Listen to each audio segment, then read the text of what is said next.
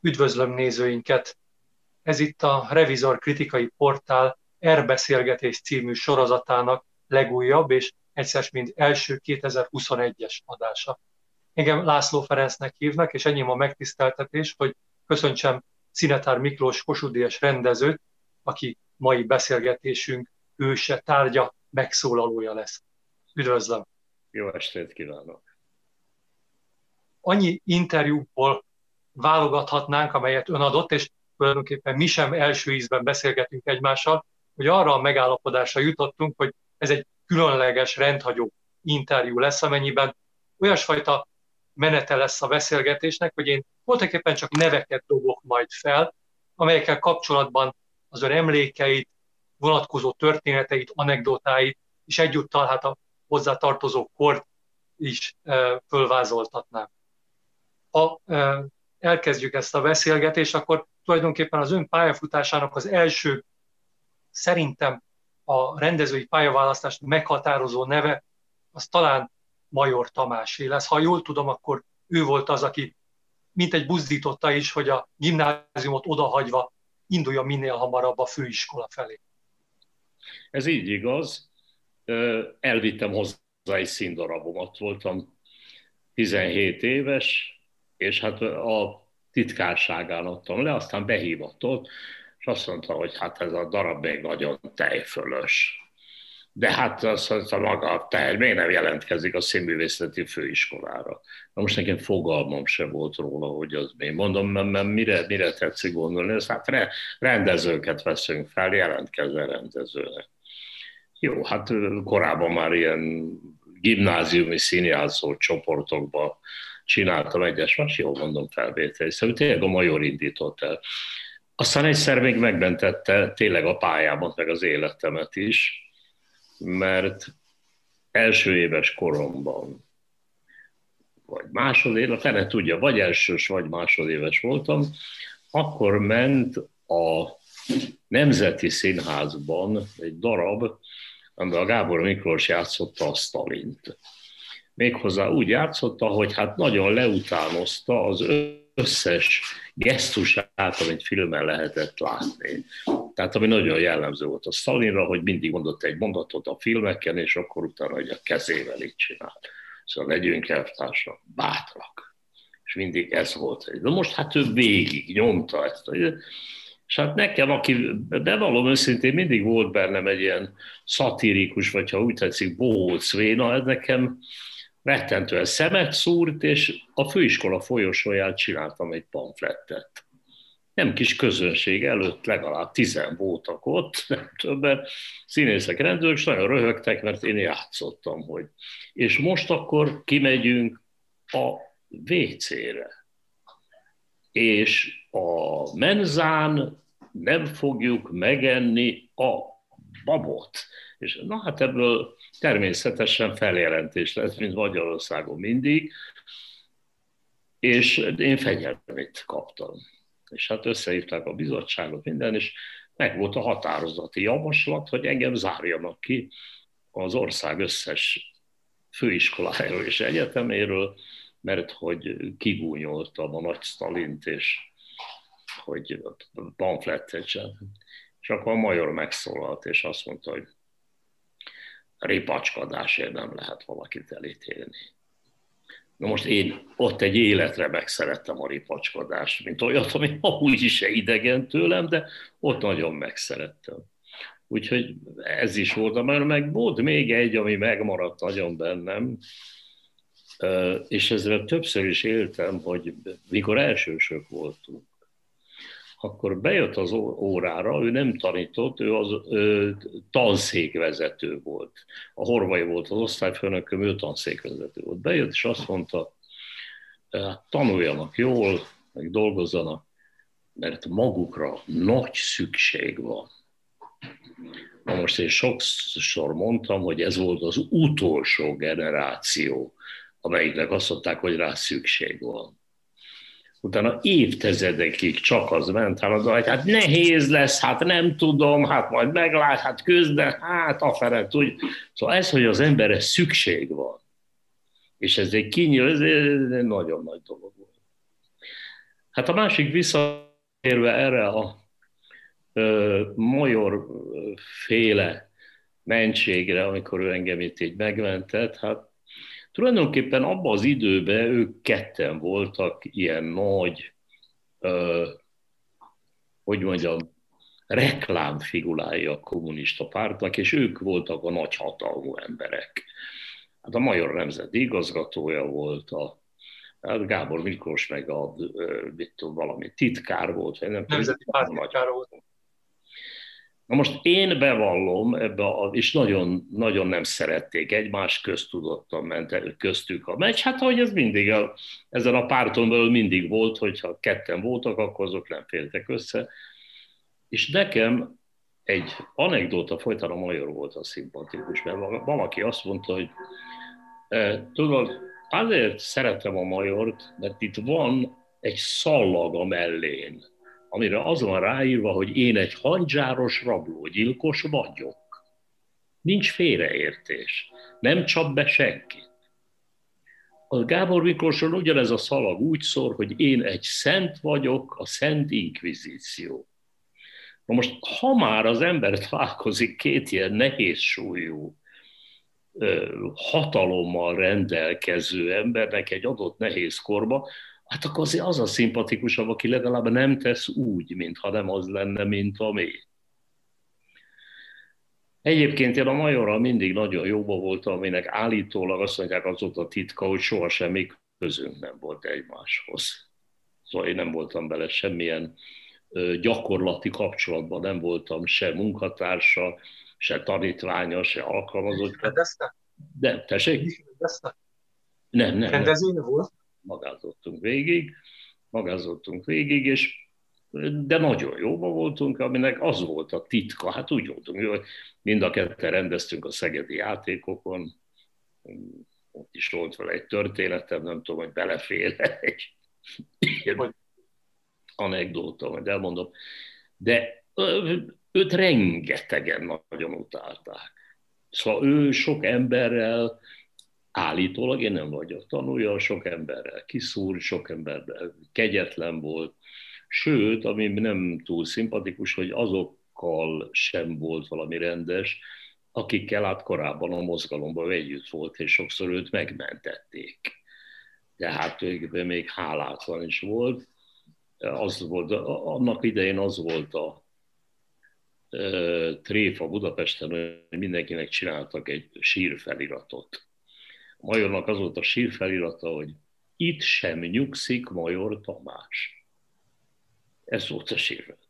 Úgyhogy nagyon sok, én, én nagyon kedveltem a ripacsériáját, a jó szövegeit, meg, meg az egész pas. Nagyon jó pofa pali volt, szóval ilyeneket tudott, hogy például az ő édesanyja Majorné Pach Mariska, az mindenféle ifjúsági előadásokat rendezett. Méghozzá úgy, hogy valamilyen formában őt a Horti támogatta. Olyannyira, hogy el volt terjedve, hogy a major a Horti törvénytelen fia, persze szó se igaz, de ez, ez, ezt is a jó akarói terjesztették. És akkor én tanulja voltam, hogy valami eszrád műsoron a major föllépett és énekelt. És azt énekelt, hogy én vagyok a falu rossza egyedül. Engem ugat minden kutya messze szívül. Sem az apám, sem az anyám nem volt rossz. Ezt ki, így külön kiemelt, hogy sem az anyám nem volt Szóval volt öniróniája, volt humora, de azt mondhatnám még, hogy, hogy bája is volt. Szóval, hogy mondjam, tehát az a híres er-, esetek, hogy hát a Raksányi Gellért régi haverős ment a Raksány az, ut- az utcán, Váci volt, és szembe jött vele egy Váci ismerős, megölt, a Gellért, hogy mi van veled, mi van veled, hát rég nem láttunk sehol, hol játszol, mint játszol. Nem tudják, hogy én a nemzetibe vagyok, mert nem kapok szerepeket és berohant a nemzetibe, és föl a titkárságra, és verte az asztalát a titkárnak, és az a gazemberrel akarok hol ez a gaz... Tehát nincs itt a magyar. Én ebben a gazemberrel most és berontott hozzá. És fölszakította az ajtót, és a major ott állt az íróasztalánál, rátámaszkodott az íróasztalra, és azt kutya, ma reggel kivégezték be olyan szervtársat. Ott állt lefagyva, mit lehet ezek után mondani, és kihátrált. Na most hát a szerencsétlen Beloyaniszt akkor egy hónapja kivégezték, de a magyar tudta, hogy a raksági kutya nem olvas újság, de fogalmasi. Vagy amikor a Bihari, a nagy Bihari volt, igen, dühös rá, és összetörte a berendezést, ahogy az öltözőjébe este, mert valami nem teszett neki, tört, zúzott.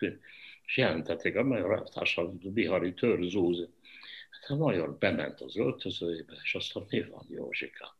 Ez a személy színház. Hát nem kaptam meg ezt a pénzt, ami nekem járt volna a túrórákért. Nem hozzák be azt a kerékát, hát ezek szemét, ez a színház, mondta, és elkezdte összetörök itt mindent. Mondta, és tört tovább, mire a major azt mondta, hogy igazat van, törjük össze együtt. És ő is elkezdte törni. Kész. Szóval. Csak néhány apróságot fűzök az eddigiekhez. Ugye ez a szovjet színdarab a felejtetetlen 1919 amiben ugye Gábor Miklós és Rajci Lajos felváltva játszották Stálinnak a szerepét, és hát Gábor Miklós volt úgymond a jobbik Stálin. A Bihari Józsefhez, ugye a nagy paraszt színészhez azt kell megemlíteni, hogy ugye őt ön is előszeretettel szerepeltette, például a Rózsa Sándor sorozatban van egy gyönyörű jelenete Bihari Józsefnek, egy monológa. Színész, nagyon nagy színész volt, egy, hogy mondjam, egy rendezhetetlen egyéniség. Szóval ő, ő mindig azt csinált, amit akar, de nagyon jó volt. És akkor a ripatsághoz még egy mozzanatot, ugye amikor centenáriuma volt Major Tamásnak, és volt egy Major kiállítás a Major Gizi Színész Múzeumban, akkor ott ki voltak rakva az ő tanári jegyzetei. És akkor szerepelt egy olyan rendezői, de vizsgaelőadás, ahol a, a rendező hallgatók is maguk játszottak, ott az önnevénél zárójelbe oda volt írva színetár, zárójel, ripacs, jeles. Tehát, hogy ezt a ripacs jelzőt, ezt ő valóban alkalmazta önre, mint hivatalos jelzőként. Tudtam, de nagyon büszke vagyok, nagyon büszke vagyok rá. Hát ő, ő, ő, ő is, szóval, hogy mondjam, ezek ilyen anekdotikus mondások, amikből hát tulajdonképpen nem jön ki egy személyiségnek a művészi hitele. Na de hát ha valaki megnézi, ahogy József Attila verseket mondott, hát az megrendítő volt. Szóval ő azt tényleg értette, és tényleg úgy tudta elmondani. De hát, ahogy a Petőfi levél egy színész barátomhoz, hát az egy tradíció volt a színművészeti főiskolán, hogy minden egyes évnyitón és évzáron fölállt a major, és elmondta Petőfi Sándor levél egy színész barátomhoz, és zseniálisan mondta. Lásd, én rejátok még emlékezem, és elfeledni nem fogom soha a jót, s a rosszat, mely ott közöttetek múlt napjaimnak osztályrésze volt. Előttem áll a délután, midőn a színészetbe béavattatán. Barangolék fölés le céltalan a nagy hazának minden tájain. Tarisznyámban, mit hátamon vivék, nem mondhatom, hogy nagy volt a teher, de a nyomor, mint ólom megnyomott. Könnyíte rajta víg könnyelműség, mely útaimban hűtársam vala. Hadd mondjam el, hogy nagyon hálás voltam azért, zárójelben jöttem el, hogy régen a színművészeti főiskolán nagy esemény volt minden évnyitó és minden évzáró. Már csak azért is, mert megadták a dolognak a módját, szó volt a pályáról, a hitről, ami a pályához kötődik, vers meg minden, és mindenki meg volt hatva, és nagyon nagy emberek voltak a rektor. Szóval a Nádasdi Kálmán, ha mondott egy beszédet, akkor az mindenkit meg, meg, megrendített. A Várkonyi Zoltán, ha mondott egy beszédet, mindenkit megrendített. Csak amikor jött a major azzal, hogy levél egy színész barátomhoz, akkor hát egyszerűen olyan forró volt a levegő, hogy az hihetetlen. Na most jöttek ezek az elmúlt évtized, ezek a munkás hétköznapok, hogy ez egy műhely, ez elsősorban műhely, nem egy ilyen izé, és hát akkor már nem voltak ilyenek, már a beszéd sem volt különösen, már volt olyan is, hogy rektor föl sem ment a színpadra, leült, csak egy ilyen munkabeszámolót tartott, amit, amit én nagyon nem szerettem, mert számomra a mai napig a színművészeti főiskola egy intézmény, és nem egy műhely. Na most jött az új rektor helyettes, az UPOR tavaly előtt, és egyszerre csak levetítette filmen, Major elmondta, levél egy színész barátomhoz. És a rettentően megmelegettem, hogy már a szívem, mert hogy ez visszahozza ezt. Hogy visszahozza, hogy ennek becsülete, szóval, hogy ebből a, hogy a hétköznapok hőseiből visszamentünk megint egy emelkedett világba. Ezt, ezt, ezt én akkor nagyon élveztem. Maradjunk még a főiskolánál, és hogyha már elhangzott Nádasdi Kálmán neve, akkor említsük meg, hogy ugye az, az 50-es évek, 40-es évek vége, 50-es évek elejének főiskoláján sok legendás tanáregyéniség tanított, és sok kevésbé legendás e, egyéniség, jók is, rosszak is vegyesen. Nagyon vegyes volt az a színkép, ami ott összeállt a tanári karban, és hát nyilván a hallgatói karban is.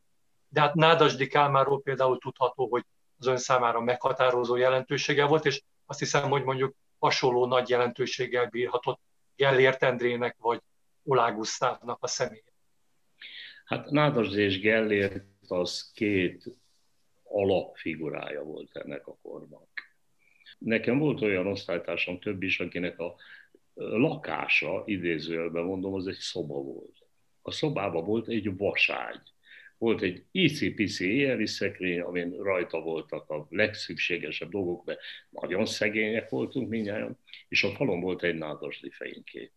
Semmi más csak egy nádas. Szóval ő neki egy nagyon nagy legendája volt, de a Gellértnek ugyanúgy. Szóval ő neki kettőjüknek. Később aztán már ilyen talált, aztán mi a újságírók írták, hogy ez a legendás osztály, meg az a legendás, ezek már állegendák voltak, e, ezek, ez, ők ketten valódi legendák voltak. Hát a, a, a Nádasdiló mai napig fönnmaradt rengeteg történet, szóval nekem két kedvenc történetem van bele, amiben minden benne van. Az egyik az, amit az egyik színművész kollega mesélt el, hogy bejött az órára, jó óra volt, és akkor kellett mondani valami szöveget, verset, vagy azt, vagy azt. És bejött a színész a színpadra, elkezdte, és akkor Nádasdi megállította, és azt mondta, álljon meg, jöjjön be. Mondom, jöjjön be. Igen, kiment megint vissza. Nem érti? Jöjjön be. Hát tehát bejöttem, tehát nem, maga besettenkedett. Maga nem tudja, hogy maga kicsoda. Magának nincs öntudata. Maga szégyeli magát. Jöjjön be úgy, hogy bent van a színpadon. Ez egy alapigasság. Na most jöttek aztán korok, persze, amikor az lett a divat, hogy jaj, csak nem mutogassuk magunkat, jaj, csak legyünk szerények, jaj, csak belesimulni az együttesbe. Én akkor mindig mondom a Nádasdi alapmondását, jöjjön be, én hiszek abban, hogy a színészetnek az a legfontosabb, amit az Adi mondott, hogy szeretném magam megmutatni, hogy látva lássanak. Különben mi a fenének jött erre a pályára? Hát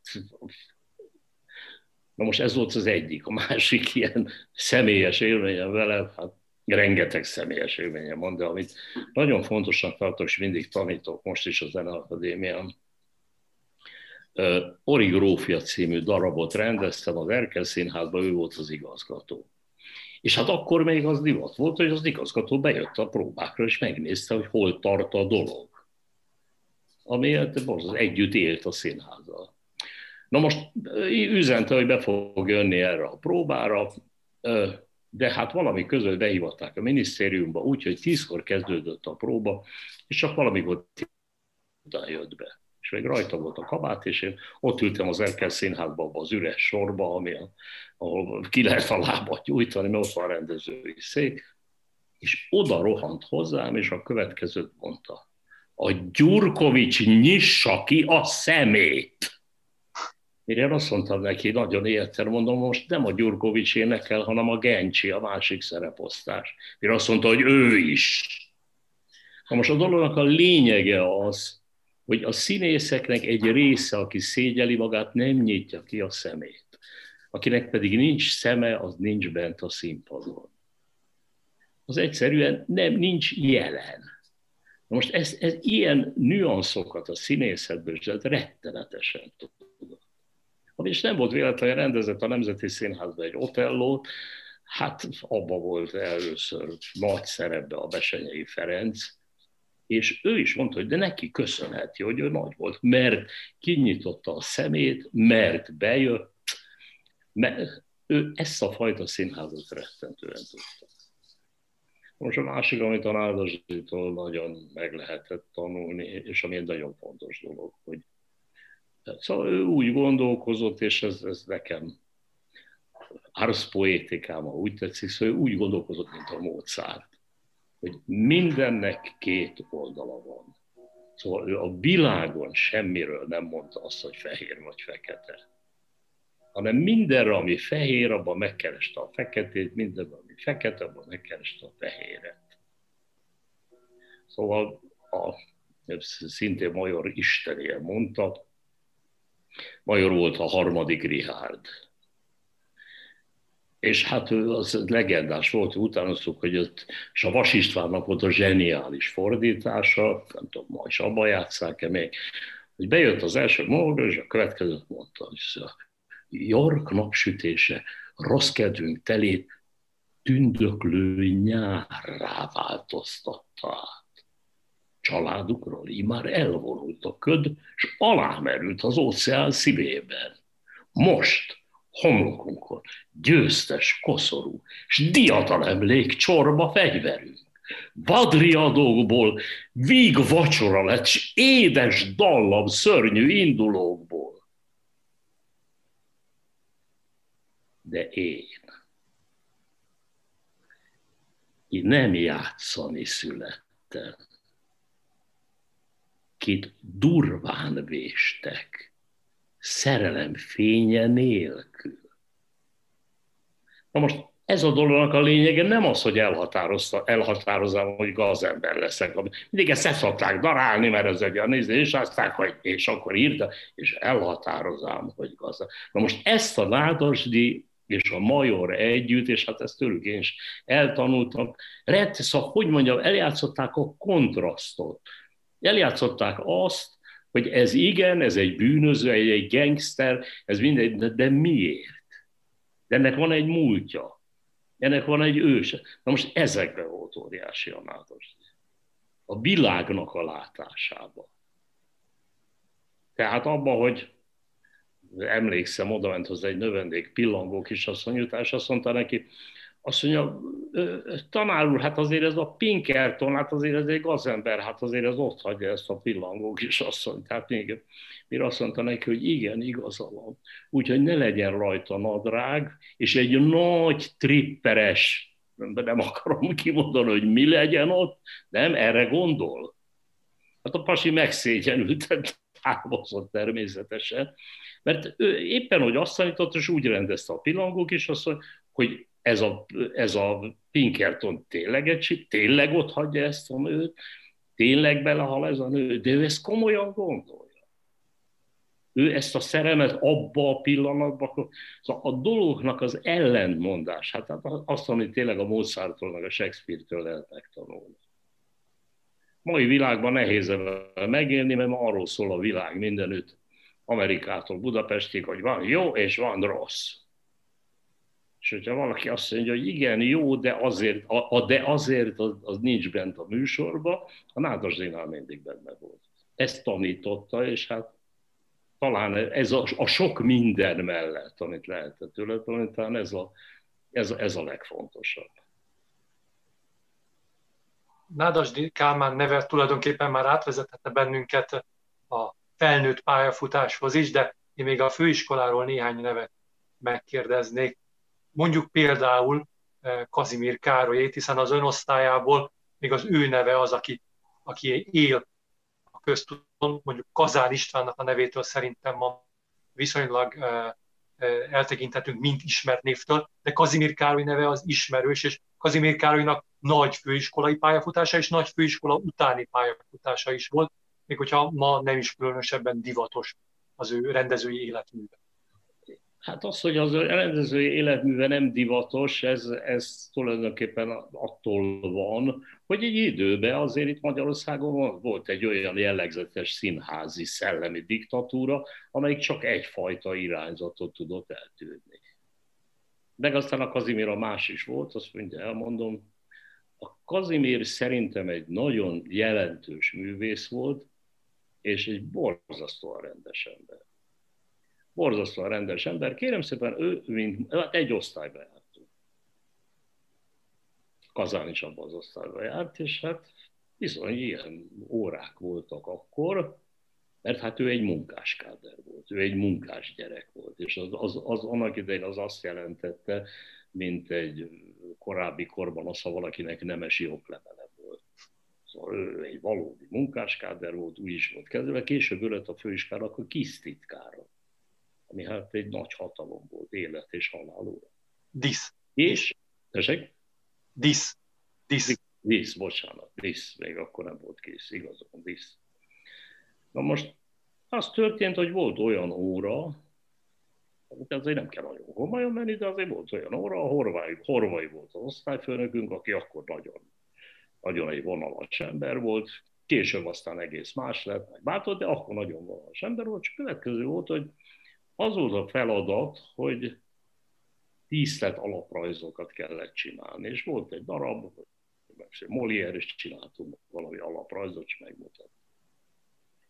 És akkor én csináltam egy kicsit komplikáltabb izét, és a, a Karcsi meg egy nagyon egyszerűt, és akkor azt mondta Orvai, hogy ez egy nagyon egyszerű, ez egy jó dolog, ez, amit te csináltam, mert tegeződtünk a tanár. Tíz évvel volt csak idősebb nálam, a Kazán Pistánál négy évvel. Tehát ő nagyon fiatal volt. Azt, amit te csináltál, mondta nekem, ez egy ilyen burzsóá csökevény. Szóval ilyen díszlet alaprajzokat, ilyeneket a Meyerhold csinált. Nem tudom, tudod de hogy a Meyerholdot kivégezték? Így zajlott egy óra. Így zajlott, és a Karzimir Karcsi volt a pozitív hős.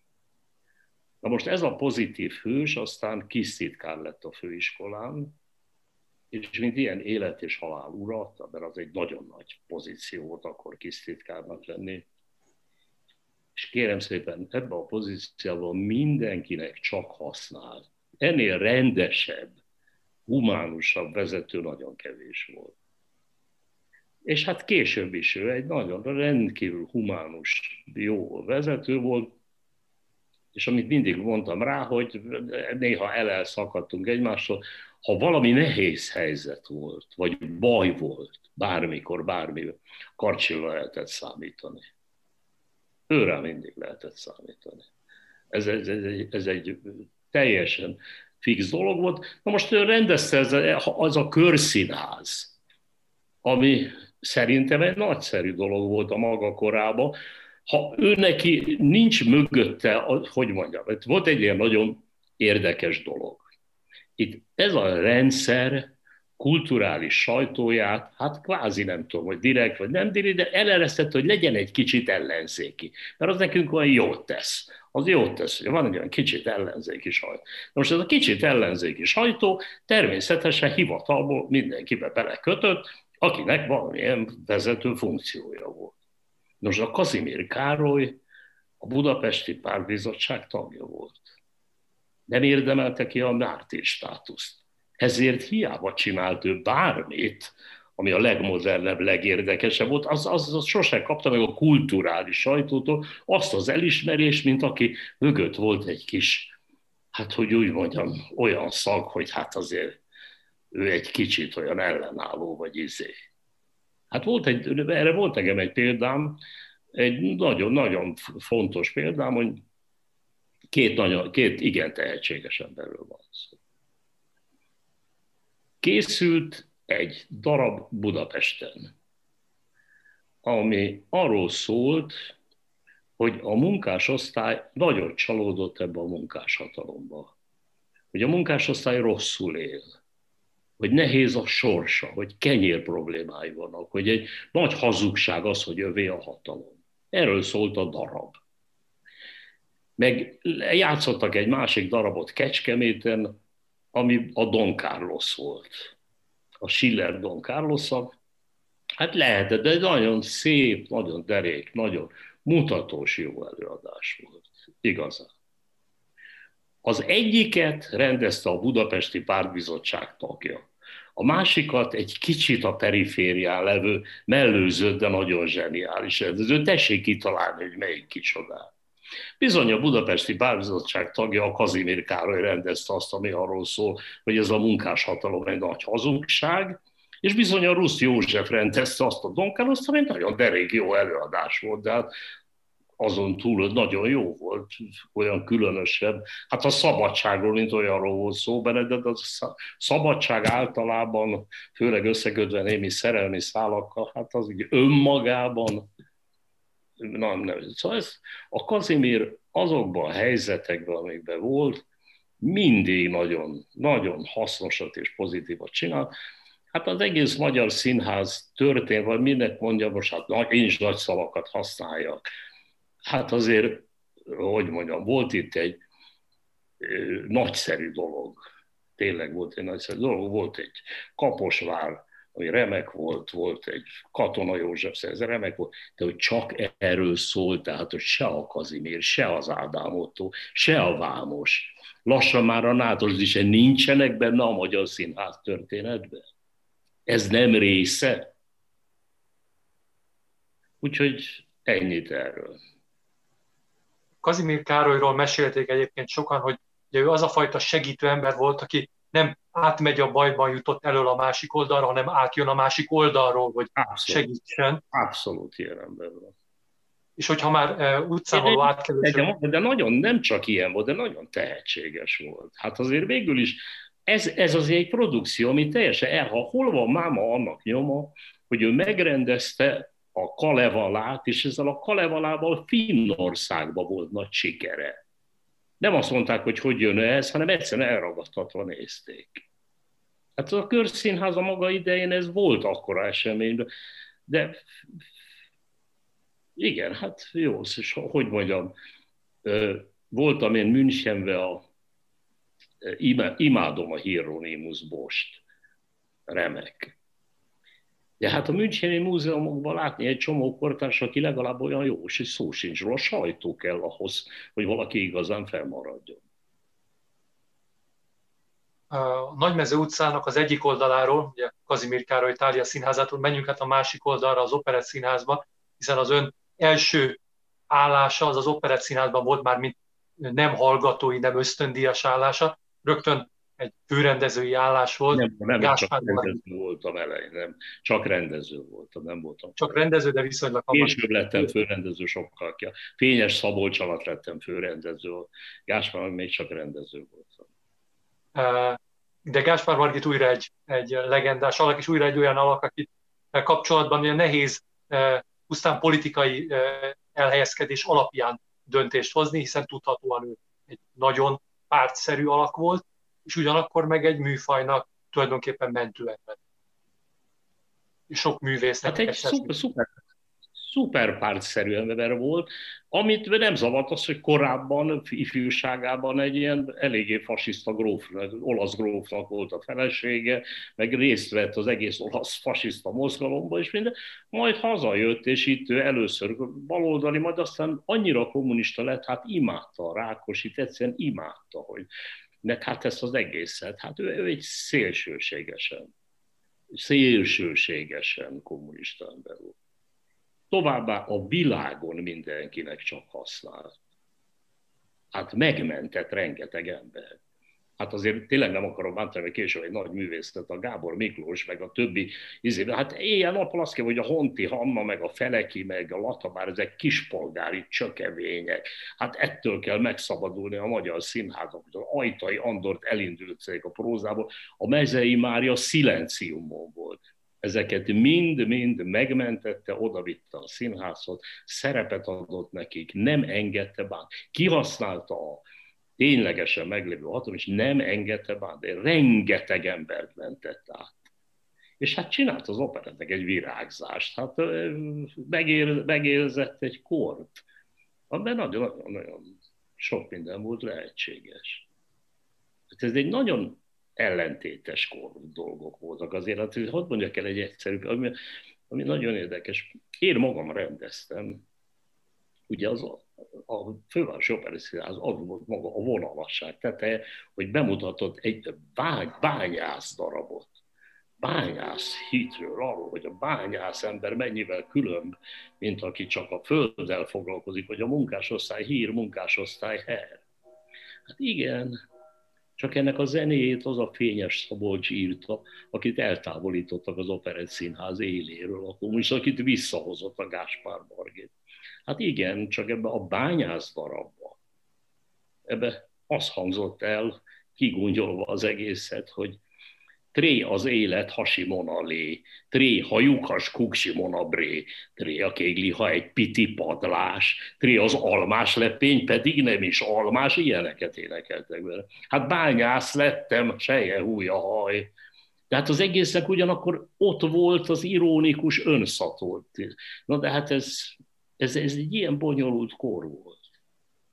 Ez egy ilyen bonyolult kor, hogy egyszerre jelent meg az, hogy hogy jön az aratómenet, és nem az kell, hanem a bányászok kellene, és ugyanakkor a nótákba, a fényes szabos zenére ennek az egésznek elhangzott az ironikus kritikája. Ugye ez az az operett volt, amiben Rátonyi Robert jasszot, jaszt játszott, tehát aki úgymond ilyen galeritakként kerül bányásznak. Igen, és az a Romhány József, József írta a verseget, aki egy zseni volt szintén egy keve, nem eléggé emlegetett zseni volt. Hát persze, persze. Hát az abba volt a nót, hogy háp, háp, háp, sárga kacsaláb, bicek tucat, pici ruca, papa, mama, reker, rutya, csip, csip, csip, csipbe csipogít, eszem azt a csöpszizuzát, csak nő meg egy kicsit, gá, gá, gá, gá, nő a libamá, hája mája tepertője, bendőm legyen temetője, kot, kot, kot, tyúkon kotyogott, akit már a nyakas kakas megházasított, két csibe termeli reggeli rántottánka, stb. stb hát nem akarom végénekelni az egészet.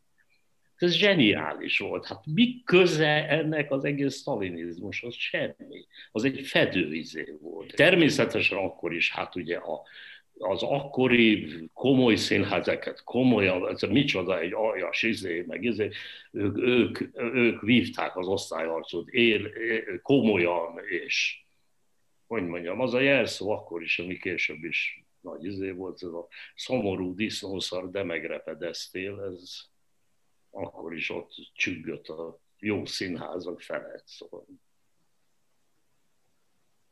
Egyébként ugye van egy, egy ilyen anekdóta, Kellér Dezső mesélte, hogy ugye a Vörösmarty cukrázában, vagyis a, a Vörösmarty téren, ott két egymás, két egymás melletti asztalnál dolgoztak, egyrészt Háj Gyuláék írtak valami munkás darabot, és hát valaki föl akarja robbantani a hidat, mint másik asztalnál Békefi és Kellét, és ők meg arról írnak, hogy és akkor Flörinek a, a zsebkendőjén meg érződ, érződik a parfüm, amit a Bon Vivant megérez, tehát hogy egy, egymás mellett párhuzamosan zajlott ez a, ez a két dolog. A, az agitkáknak a, a gyártása, és ugyanakkor meg hát egy olyan klasszicista műfaj, mint az opera.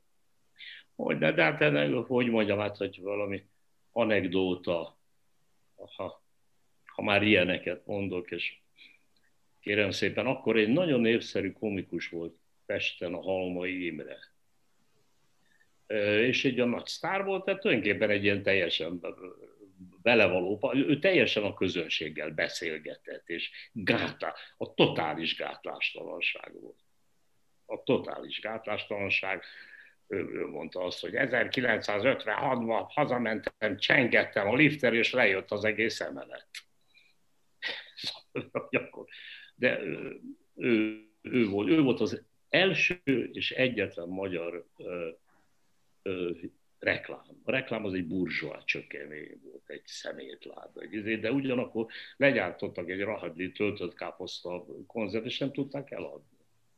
És hát kellett egy reklám, és akkor megjelent az első magyar reklám a mozikba, hogy azt mondta a Halma Imre, hogy töltött káposzta, és megnyaltat.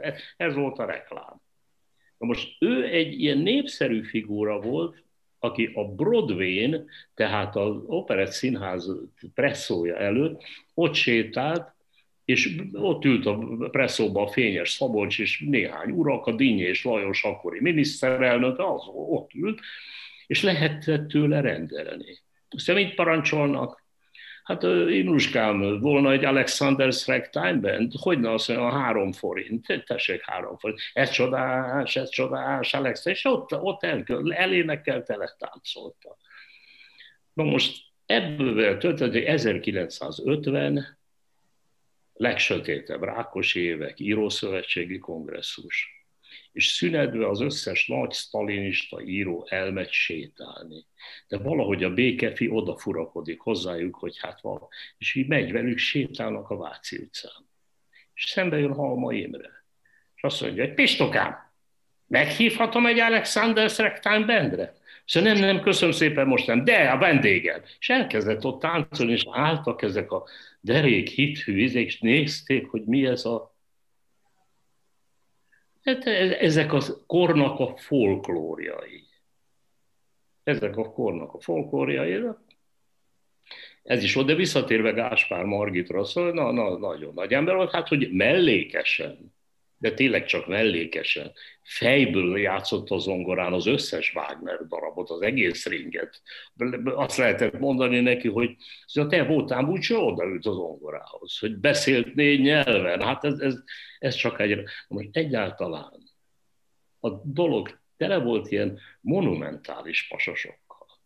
Szóval az Olá Gusztáv beszélt négy nyelven, hát úgy zongorázott, mint egy zongoraművész. Az operaház csinyát, minden tudta, minden, minden falról tudta, hogy mi hova tartozik. Hát amikor valami botrány volt, akkor egy perc alatt csak hozzá lehetett fordulni. Hát a Nádasdi az köpte, vágta, hogy mi jelent meg a nyugatban, mi jelent meg kívülről tudta a szépernő műveit, és úgy köpte, nem véletlenül mondom a szépernő, mert az csak úgy mellékesen. Hát a Gáspár, ezek ilyen óriások voltak. Aztán később jött a műhely. Derék. A, hét, a hétköznapok hősei, az később jött. Ez a mi sokat dolgozó című. De most még maradjunk az óriásoknál, és ha már említette a folklór szót, és az imént énekelt is, akkor mondanám Kodály Zoltán nevét, akivel ugyancsak munkakapcsolatba kerülhetett, sőt, tulajdonképpen több ízben is, mint egy alakítólag is részese lehetett a Kodály kultusznak, illetve hát a Kodály művek előadás történetének. Jó, hát én, én, én rajongok a Kodályra mai napig. Én rajongok a Kodályért, szóval ez egy csodálatos ember. Hát ugyanúgy, ahogy én rajongok a Petőfiért a mai napig. Hát az nekem a kedvenc témám, nem akarom az a föltető, hogy elmondak Petőfi verseket, hogy hogy kéne mondani, miért mondják rosszul, és én egy miközben én a magam részéről egy nagyon magyar érzésű ember vagyok. Én nagyon hiszek a magyar kultúrában, a magyar nyelvben, miközben mélységesen utálom a népi SCH-t. Szóval tegnap láttam a televízióban egy ilyen hát államfő, mondta, hogy a turul, és ez egy borzasztó. Na de tényleg ezt akkor csak elmondom, a kedvenc rögeszmés mondatom. Hogy mi az a magyar? A magyar kultúra az, hogy a Petőfinek van ez a csodálatos verse a négy ökrös szekér, amelyet maga a szatíra, maga az irónia, maga, és van benne egy sor. Kalmár szellő járt Hát mi a túró az, hogy kalmár szellő? Hogy lehet egy szellő kalmár? Dolog sem értelme nincs.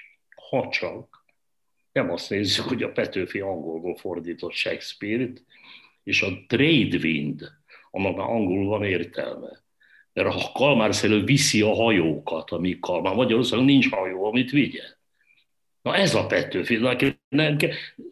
És jó, most nagyon általánosat fog mondani olyat, amit hát kifogásolni lehet minden. De nekem van egy olyan élményem, én rettentően szeretem, nagyon-nagyon testi-lelki barátom volt a Sós Imre, a Szirtes Ádám, ezekkel én nagyon, nagyon jóba voltam. És még a napokban mondtam hogy egy-két ilyet. Szóval ezek a, a magyar parasz az nagyon jó volt ami rémes, az a falusi kocsmáros gyerek, meg a falusi tanító gyerek, aki már úgy összeszedett ilyen értelmiségi ízét. Szóval, na, visszatérve a Kodályra, hát a Kodály csodálatos. pasi volt, Hát de mai napig megvan, hát azt azt mutatta magában egy fény, egy nagy Kodály fényképen, milyen senki nincs, az van ráírva, hogy Szinetár Miklósnak Hári és Székely fonó újraalkotásáért köszönettel Kodály Zoltán. Az a története, hogy elmentünk hozzá ketten a Nemes Kürtivel, ki akkor a stúdióvezető volt, aki egy remek pasi volt, később meghűlt, de egy időben, ez egy remek pasi volt. Vannak ma is dolgai, amit érdemes olvasni. Hát, hogy meg akarjuk csinálni a hárit. És azt mondta Kodály, hogy hát, Hári, egyszer már megcsinálta egy rossz katonatiszt, elég pocsék volt.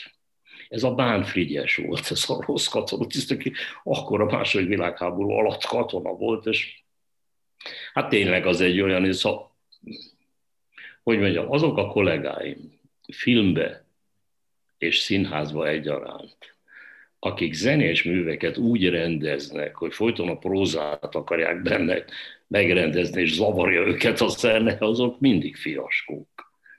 Hát ezek a darabok a zenéből élnek, nem abból, hogy közte mi folyik próz.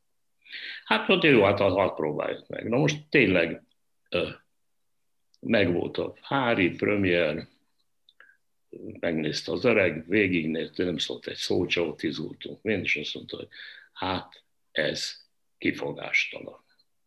Úgyhogy én a Hárit egyébként a legjobb munkámnak tartom az egyiknek. Ma is ajánlom, meg, aki nem látta, nézze meg, látható a Youtube-on. Azóta sikeres darab, egyébként nem volt sikeres darab. Az operában játszották, félház volt, pedig Pauló Imre volt. Ez a film óta olyan sikeres, meg a Mellis óta, aki a Szegeden zseniális volt. Tehát aki, aki Kodálynak, hogy milyen nagy ember volt, azt elmondok róla egy történetet, amit szintén tőle van, hogy ment éppen a valami darabja az Zerkovicnak. És egy társaság volt, és leprázták a Zerkovicot a Kodálynak. Hogy hát ez, ennek van siker, ezt kell izélni. Mire a Kodály azt mondta, hogy hát azt ez nem egészen úgy van, azt mondja, mert a zenének van egy nagy hajója azon a Bacha kapitány. A Mozart az első kormányos. A Beethoven az első tiszt, mondjuk. Tehát azt, azt sosem a mondjuk. Lent az alján hajónak mossa a padlót az Erkovic. Lent ő a padlót mossa a sötét fenéken. De rajta van a hajón. Azok az urak, a modernek, akik a parton egy Mercedesbe hajtanak. Hát azok sokkal előkelőbbek, mint aki mossa a padlót, de a hajón nincsenek rajta. De most hát ez egy, ez egy nagyon tanulságos történet. És azt is megint mondta, jó, azt mondja, hát az, az Erkovic, de le tud írni egy olyan dallamot, ami eredeti, ami van, és ami él. Azok meg nem írnak semmit, csak spekulálnak mindenféléket. Ennyit erről. Egyébként... És Kodály, igen. És Kodálynak a modoráról, híres szigoráról van saját emléke? Hát olyan rövid, mondatokba beszél, de ami benne nagyszerű volt, hát mindenben, hát amit én imádok, mindenben irónia volt és önirónia. Én, jó, ez nekem ez rögesztő, mint ahogy a Nádasdiba is. Szóval én ezeket a figurákat, azokat a figurákat, akik a véresen komolyan vették magukat mindig, akik dolgoztak, azokat én nem szerettem. Én ezeket szerettem. Most megkérdeznék néhány olyan nevet, akiket nem biztos, hogy szeretett, mert hiszen az ember a saját nemzedékét kicsit kritikusabban szokta szemlélni. De Kazimír Károly már szóba került korábban, de egy egész kicsivel később indult legalább két egészen jelentős rendezői pályafutás, akik ugyancsak ma nem tartoznak a legemlékezetesebb, vagy legtöbbet említett valahol közé, ilyen Ádám Otto, illetve Vámos László. Ráadásul Vámos László az kicsit párhuzamos is volt az ön pályafutásával, hiszen ő is volt operettszínházi főrendező, ő is volt operai megmentő egy nehéz időszakban. Hogyan emlékezik vissza rájuk, illetve az ő életművükre? Hát én mind a kettőt nagyon nagyra becsülöm. Az Ádám ott az egy nagyon furcsa figura, mert amikor indult, akkor ő egy ilyen szent volt. Szóval ő neki nagyon nagy volt az ázsiója.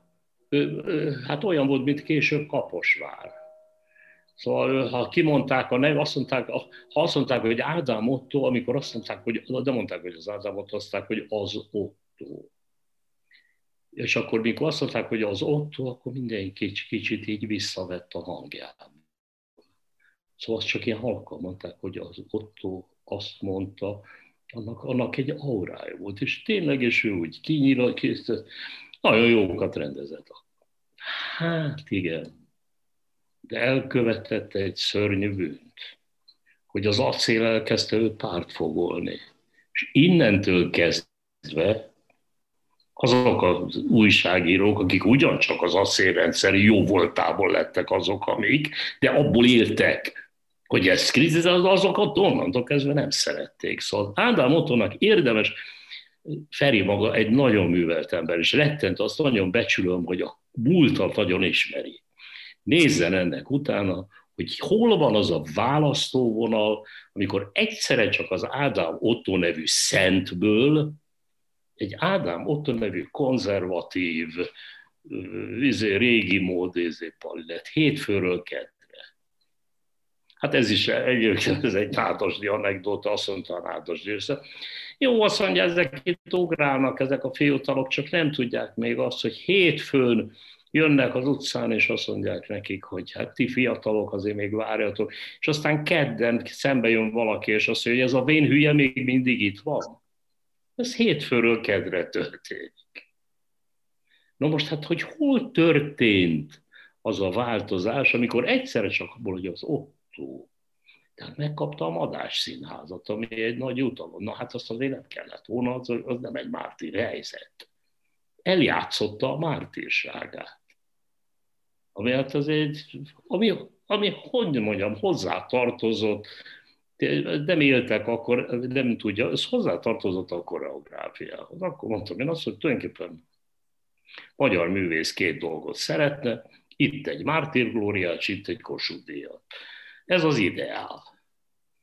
Na most valahogy átkerült, magas, anélkül, hogy bármi, anélkül, hogy pártba lépett volna, anélkül, hogy bármi olyat, hát tudnék, a következő a gyönyörű, hogy ezek, akik, de azt mondják, hogy hát a régi izé, hát talán mutassanak nekem egy olyan darabot, amiben a sztalinizmusnak valami nyoma van egy olyan előadást, vagy egy olyan filmet, csak egy kockát.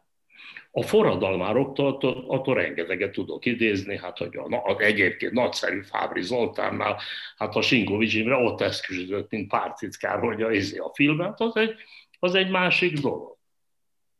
Hát a Horvain, hát nézzék meg, az, egyet mutassanak nekem, az Ádám Otto, vagy a Vámos László, vagy a Kazimír, vagy hadd mondjam az én, tehát ami életművéből egyet, amire azt kell mondani, hogy hát igen, azért ez a kor miatt volt, nincs.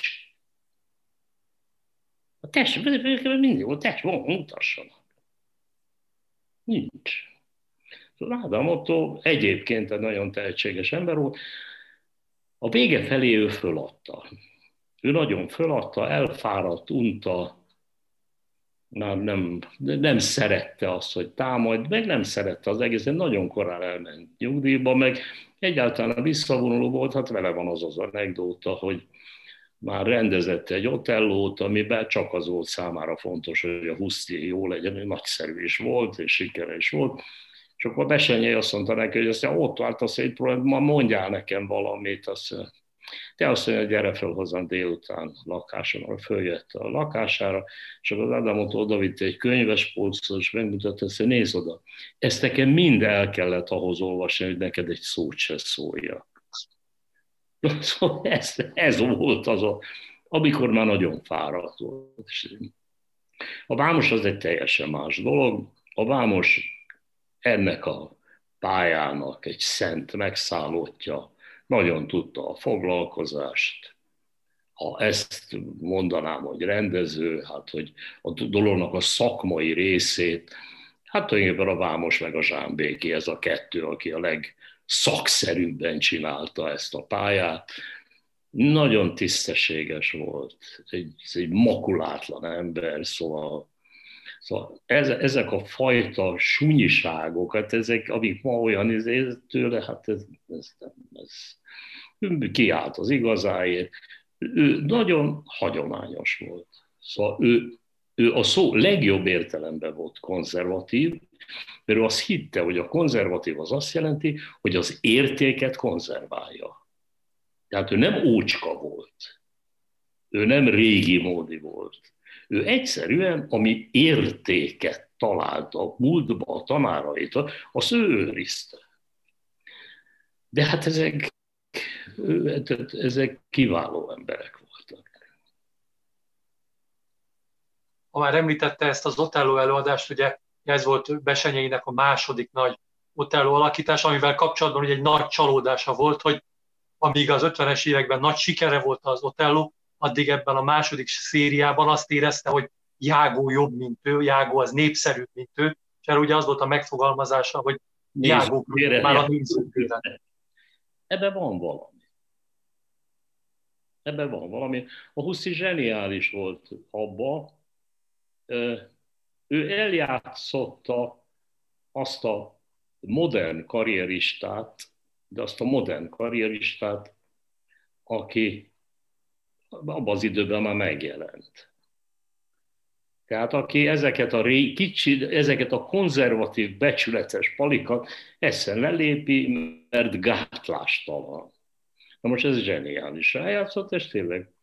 Hát az Otello is, hát hogy mondjam, ezekben a remek művekben az a jó, hogy, hogy ezer arcuk van. Szóval nekem a mániám az Otello, azt én borzasztóan szeretem, és én nem rendeztem soha meg, pedig nagyon van róla egy, ha már nem is fogom, gondolom, de van, van róla egy, egy alapelképzelésem, épp, éppen, hogy a jágóról. Tudjuk, az Otellónak van egy olyan mondandója, ami ebben az országban mindig aktuális, meg a világban is. Az a mondat, amit az Otelló mond a jágóról, azt mondja, hogy ez a fiú a becsület maga. Ez a darab számomra arról szól, hogy óvakodja becsületes emberektől. Annak idején, ezt most megírtam, most, hogy annak idején a Lenin körül, hát csupa dörzsölt, okos, nagyon furfangos intellektuel volt, a Kámányeftől a Zinovjeven át a Buharinék. A Tolkien keresztül, nem tudtak megegyezni, hogy ki legyen az utol. Azt mondták, hogy itt van az a rendkívül egyszerű, becsületes ember, aki a népből jött. Hát ez legyen akkor az, mert ez nem árt senkinek. Ezt hívták úgy, hogy Josip Vissarionovics Stalin. És ugyanúgy került a hatalomba, a szomszédunkba a sok dörzsölt, internacionális, művelt nyelvek, az Anna Paukeruk és a Giorgio Dézsev után, hát mivel ölték egymást, hát valaki kellett. Hát itt van ez a Ceausescu. Ez tényleg egy egyszerű ember, nagyon becsületes. Ezek a jágók. A jágó arról szól, ha én rendezném a jágót, akkor a, já, a jágó az izéket csinál, kis katonát készít, szalonnával és izével. A jágó egy népi, picit tájszólásban mondja ezeket a dolgokat. És mindig, amikor beszél a főnökkel, akkor én úgy rendezném, hogy mindig jobbra csinál, balra csinál, vigyázba áll, pihe. Ő egy egyszerű katona. Maga a becsület. Hát egy most jött faluról és a hadseregbe, hát a katona a legbecsületesebb, hát ennek csak muszáj hinni. Hát ez csak nem hazudik, aki egy ilyen, hát ez, ez, a dolognak ez a kulcsa. Hogy miért, tudik folyton, miért hisz az Otello, van egy olyan megoldás, lehet, hogy azért hisz, mert Otello egy voyeur, aki tulajdonképpen szeretné látni amint a Desdemona lefekszik, szóval, mert tulajdonképpen ezt lesni akarja, mert ő egy pervert. Ez is egy megoldás. Én megoldásom az, hogy azért hisz neki, mert ez annyira becsületes. Ez annyi, hát egy katona, kinek a szíve ott van a kezé. Számomra erről szól az Otello. még két nevet kérdeznék meg ebben a beszélgetésben, mert ahogy az sejtető volt, minden név nagyon sok utat és nagyon sok történetet nyit meg számunkra. Az egyik már többször is elhangzott, Acél György neve, annál is inkább megkérdezném őt, mert hogy pár évvel ezelőtt igazi ilyen posztumusz szenzációt váltott ki az, a, az az interjú, amelyet önkészítetett el Acél Györgyel még 1990-91 táján, közvetlenül acél halála előtt, és ami ugye sokáig dobozban volt, és ami egy, tulajdonképpen egy új acél képet rajzolt itt kicsit mondjuk egy nemzedék számára. Vele, mint kultúrairányítóval, és egyáltalán vele, mint, a, mint szereplővel milyen volt a kapcsolata?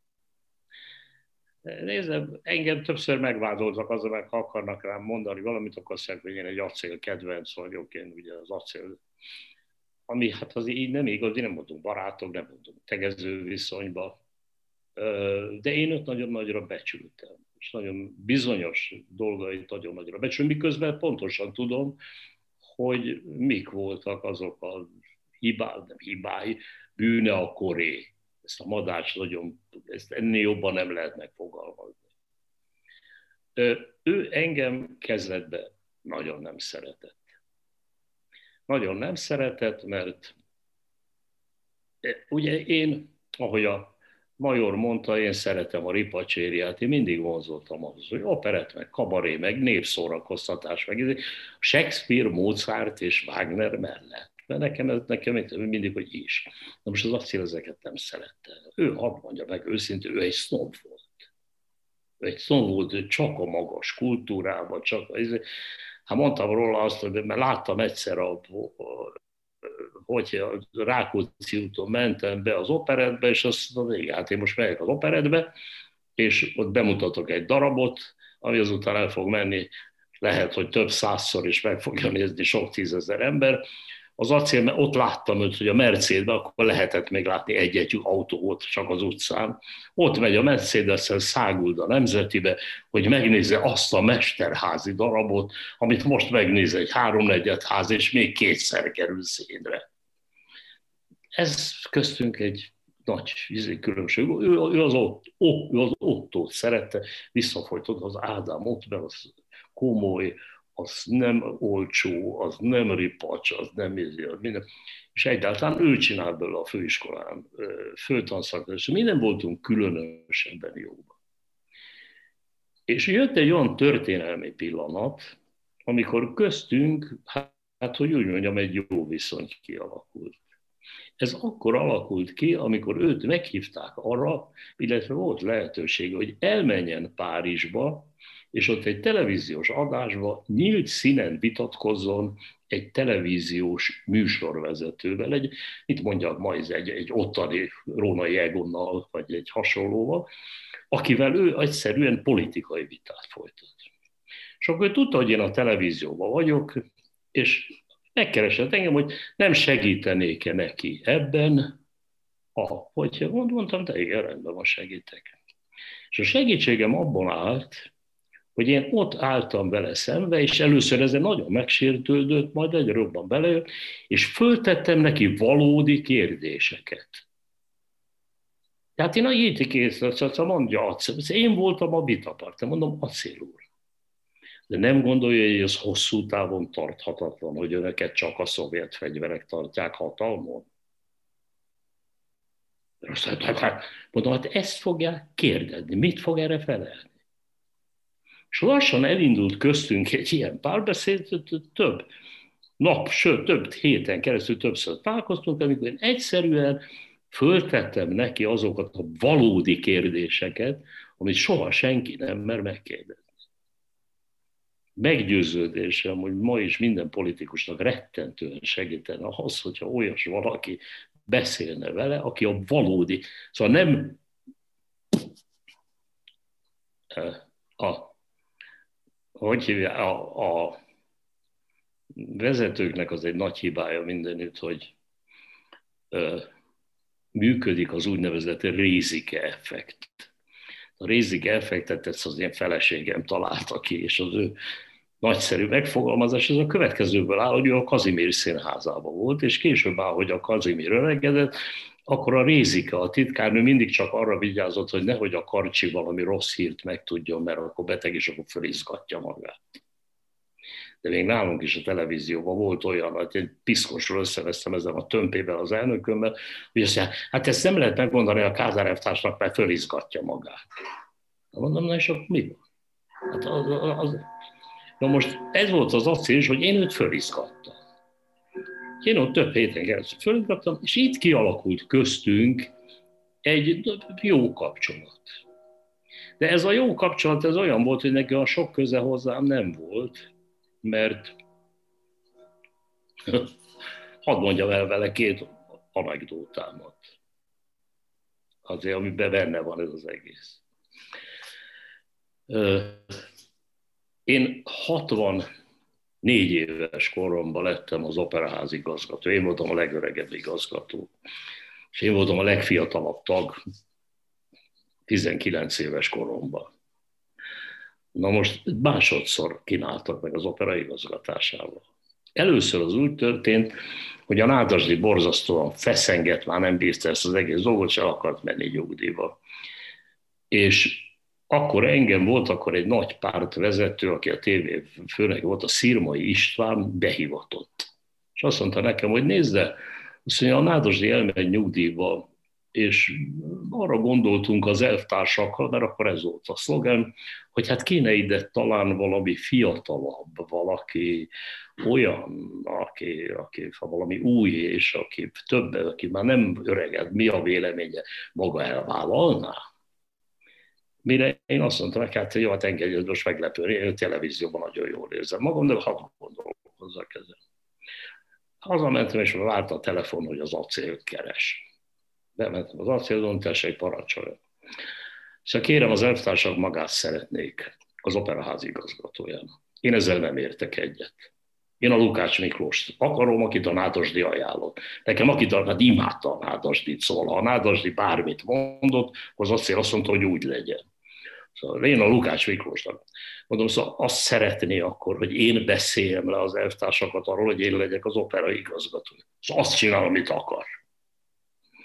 És akkor két nap múlva mentem a szirmaihoz, és azt mondtam neki, hogy nézd, azt, hogy a szirmaitán sokat gondolkoztam, nem lenne ez jó. Azt mondja, miért? Hát mondom, itt volt a Nádasdi Kálmának egy gyönyörű férfi, olyan, mintha a László Fülöp festette volna őt oda az operai páholyba, és hát eljönnek az elvtársak, és akkor miről beszélget velük a Nádasdi? Hát elmondja nekik a kalandjait a Puccinival, mesél arról, hogy milyen volt a fiatal Rőzler rendre, és vagy az elvtársak nem elég, hogy jó előad, még szünetbe is szórakoztatta őket.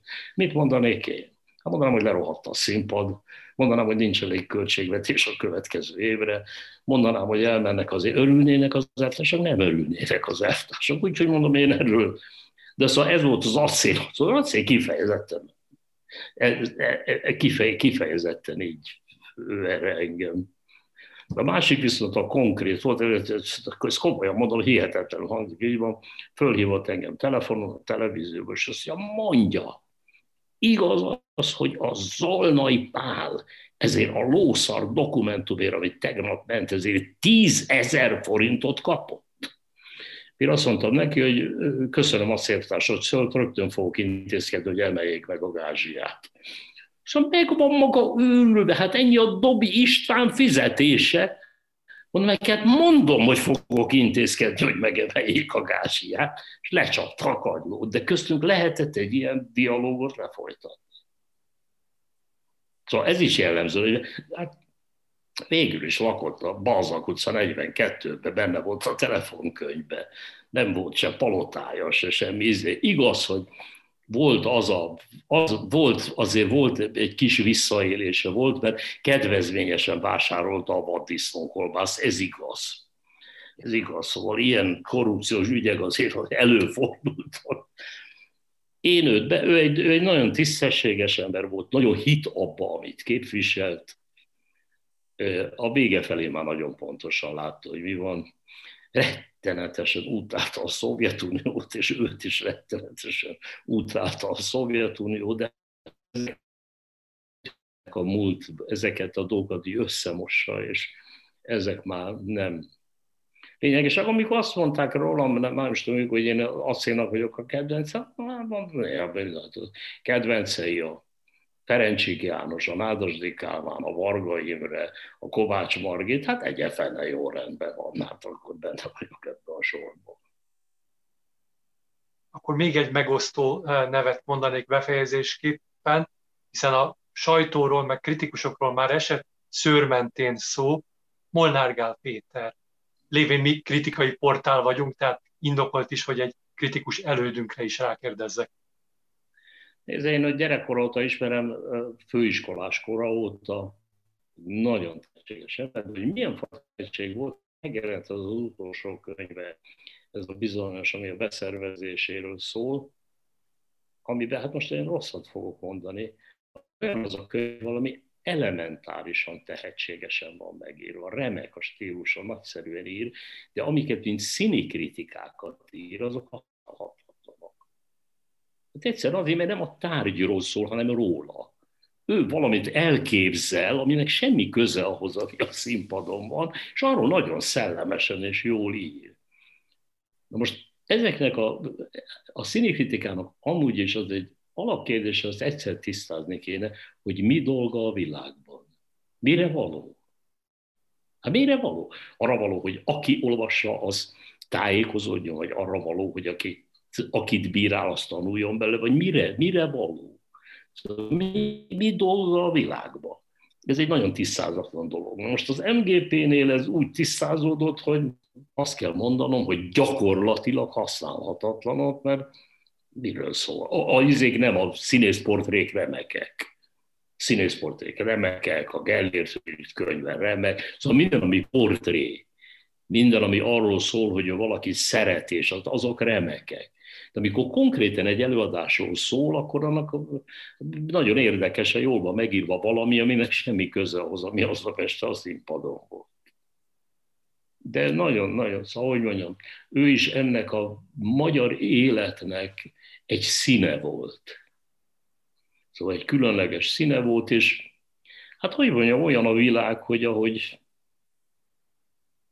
hogy amikor egy gyerek lettem, gyerekként bekerültem a főiskolára, hát sokkal érdekes egyéniség volt a tanára, Hegedűs Gézától kezdve a szőlősínél át, szóval olyanok, akik úgy mély az emberbe hát, tényleg teljesen normális ilyen a világ. Majd kicsit uralkodnak a hétköznapos külsei. Derék becsületes váján sokat dolgoznak, nagyon megbíznak. Csak valami, valami, az a plusz, ami például a Monargálban ebben együtt megvolt, mint kritikus, nem ér semmi, de mint író, mint, mint eszéista, mint, mint színházi nagyon jó volt. Az, az vitathatatlan, hogy bár igaz, hogy ez sem, mint írónak nem baj, kritikusként meg én nem értékem, rettentő szubjektív volt. Szóval attól függően, hogy éppen valakibe beleszeretett, vagy kiszeretett, szóval akkorákat tudott váltani, hogy de, de hát, hogy mondjam, kívánom az utódaimnak, hogy egy olyan világba éljenek, ahol ilyen személyiségek vannak, mint a Gáspár Margét, az Olá, a magam, az acél, a MGP, szóval ezekről lehet, tudok mit beszélni. Most elmondok még egy utolsó történetet, és hát ez nem baj, ha vessenek meg, érted, az száz éves volt a főiskola. És a Kazimír tartott egy bevezető beszédet, ő volt a rektorem, és a maga műsor az volt, hogy fölmentek a színpadra a Huszli Pétertől kezdve az összes létező futó színészek is elmondtak történeteket a tanáraikról. Várkonyiról, Nádasdiról, Majorról, erről, arról. És mellettem ült egy akkor nagyon bálványozott hétköznap hőse, és akkor rátettem a kezem a lábára, és azt mondtam, te ide figyelj, mit szólsz, hogy ezekről mennyi mindent lehet mesélni. Még megkockáztatom, hogy az Ádámról, a Vámosról, meg talán még rólunk is lehet valami.